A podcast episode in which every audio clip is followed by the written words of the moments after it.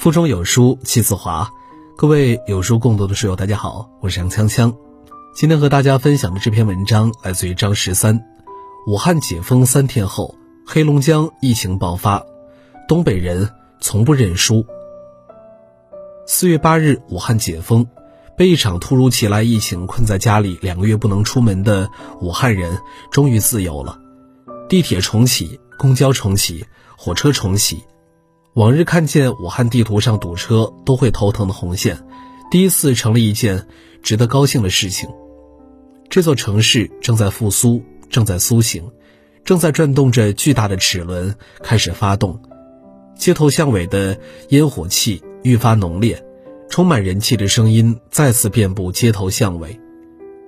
得知湖北的同事已经回到北京酒店隔离的时候，我格外的开心。时隔两个多月。大家马上又能见面了。我和同事盘算着在公司内部组织一个简单的欢迎仪式，让他第一时间感受到我们发自内心的开心和激动。人民日报一天之内一连发了七条和武汉有关的推送：武汉大城重启，热干面又见面，武汉再次重生。但是开心之余，我却发现了一条没有被大多数人发现的消息。武汉虽然解封，一切都在向着更好的方向走去，但中俄边境唯一开放的口岸小城绥芬河却再次沦陷。因为疫情原因，从俄罗斯飞往中国的航班大幅减少，所以通过陆路绥芬河口岸入境的人数激增。在俄罗斯打工和经商的中国人排队等着回国，俄罗斯把中国人送到边境线上。我们国家再派人把中国人接过来。从三月二十一日到四月七日，共十七天，输送了两千四百四十三人，而仅仅在这些人里，就有八十四例确诊，一百二十七例无症状感染者。这样的数据，无论放在疫情初期还是疫情末期，都是一个惊人的数据。而四月八日到四月九日，仅仅两天的时间，就新增了六十八例输入病例，绥芬河慌了。绥芬河实在是太小了，这个在牡丹江管辖下的一个小县级市，小到常住人口不足七万，这个是什么概念呢？据不完全统计，北京最大的小区天通苑人口近七十万，一个天通苑的人口就赶上十个绥芬河。因为人口较少，离疫情爆发地也很远，所以在全国疫情高爆发的时候，绥芬河并没有确诊病例。从疫情爆发开始，绥芬河的百姓们都特别老实的待在家里，积极的配合抗疫。几个月过去后，全国经历了疫情爆发到平缓，到现在多个城市开始复工，一切似乎都要好了起来。但同样熬了两个月的绥芬河没有松一口气。因为是中俄边境的百年口岸，突然剧增的回国人员让本来就不大的绥芬河雪上加霜。绥芬河也太难了。如果此刻你还关注着疫情增长人数的话，你会发现输入病例中几个一线城市突兀的多了一个黑龙江绥芬河。很多人不明白这究竟意味着什么。一线城市有最好的医疗、最方便的隔离条件。应对起这种级别的疫情，相对没有那么难。但绥芬河是什么样的地方呢？一个小到连三甲医院都没有的县级市，想要对抗这个级别的疫情，只有硬扛。医院住不下，就分调到牡丹江周边的县市隔离。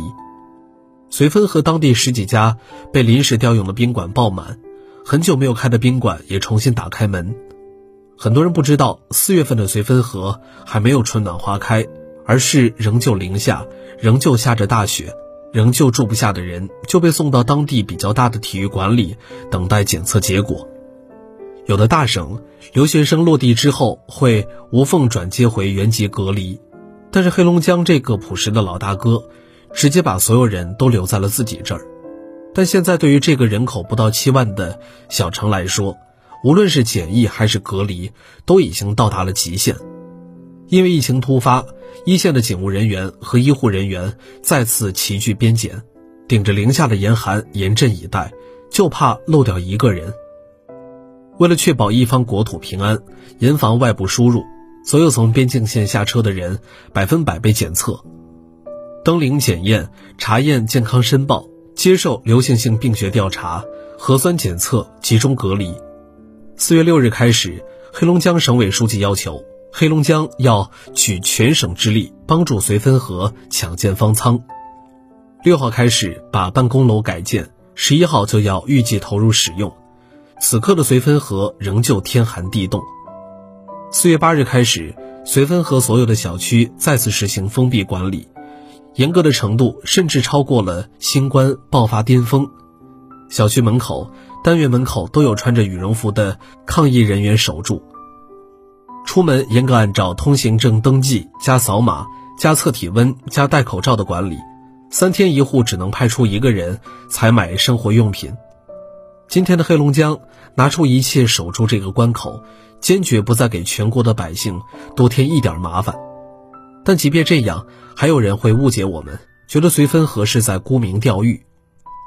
这些输入病例不是外国人，都是我们的同胞。地处口岸，哪有几个人是去国外享福的呢？大家都是做些买卖，在外面打打工养家糊口。危机之际，东北人能把自己的家人撵出去吗？不到万不得已，我不会开口求大家关注，因为绥芬河实在是太小了，和我家特别的像，没什么三甲医院，只有两所高中，一所普通高中，一所职高。这个地方离我家六百多公里，不算近，但连着心。一连几天，我发现大家都没有关注绥芬河的现状，可能觉得没有必要，又可能觉得这个地方太小了，没注意。但我几乎每天都在关注我家乡的消息，绥芬河也好，黑龙江也好。前段时间，黑龙江这个贫穷的老大哥为武汉尽全力了，飞鹤集团捐赠了一个亿，哈药集团捐赠了一千万药品后，还在陆陆续续的一边生产一边捐。二月七号，黑龙江 N95 口罩急缺，没有外援，而是咬着牙和自己省内的群众说：“我们可以用五个一次性的医用口罩。”和你们换一个 N95。黑龙江驰援湖北一千五百三十四人，哈医大医院二院、四院各科室排除万难冲上前线。而在这一千五百三十四人里，人口只有不到七万的小城绥芬河，作为黑龙江省第八批驰援湖北医疗队，踏上了征程。今日的黑龙江正在做着和武汉一样的牺牲，最穷的省份、最小的县城。为了不让疫情扩散开，为了不让毗邻的其他省份遭殃，正在做着和一线城市一样的努力。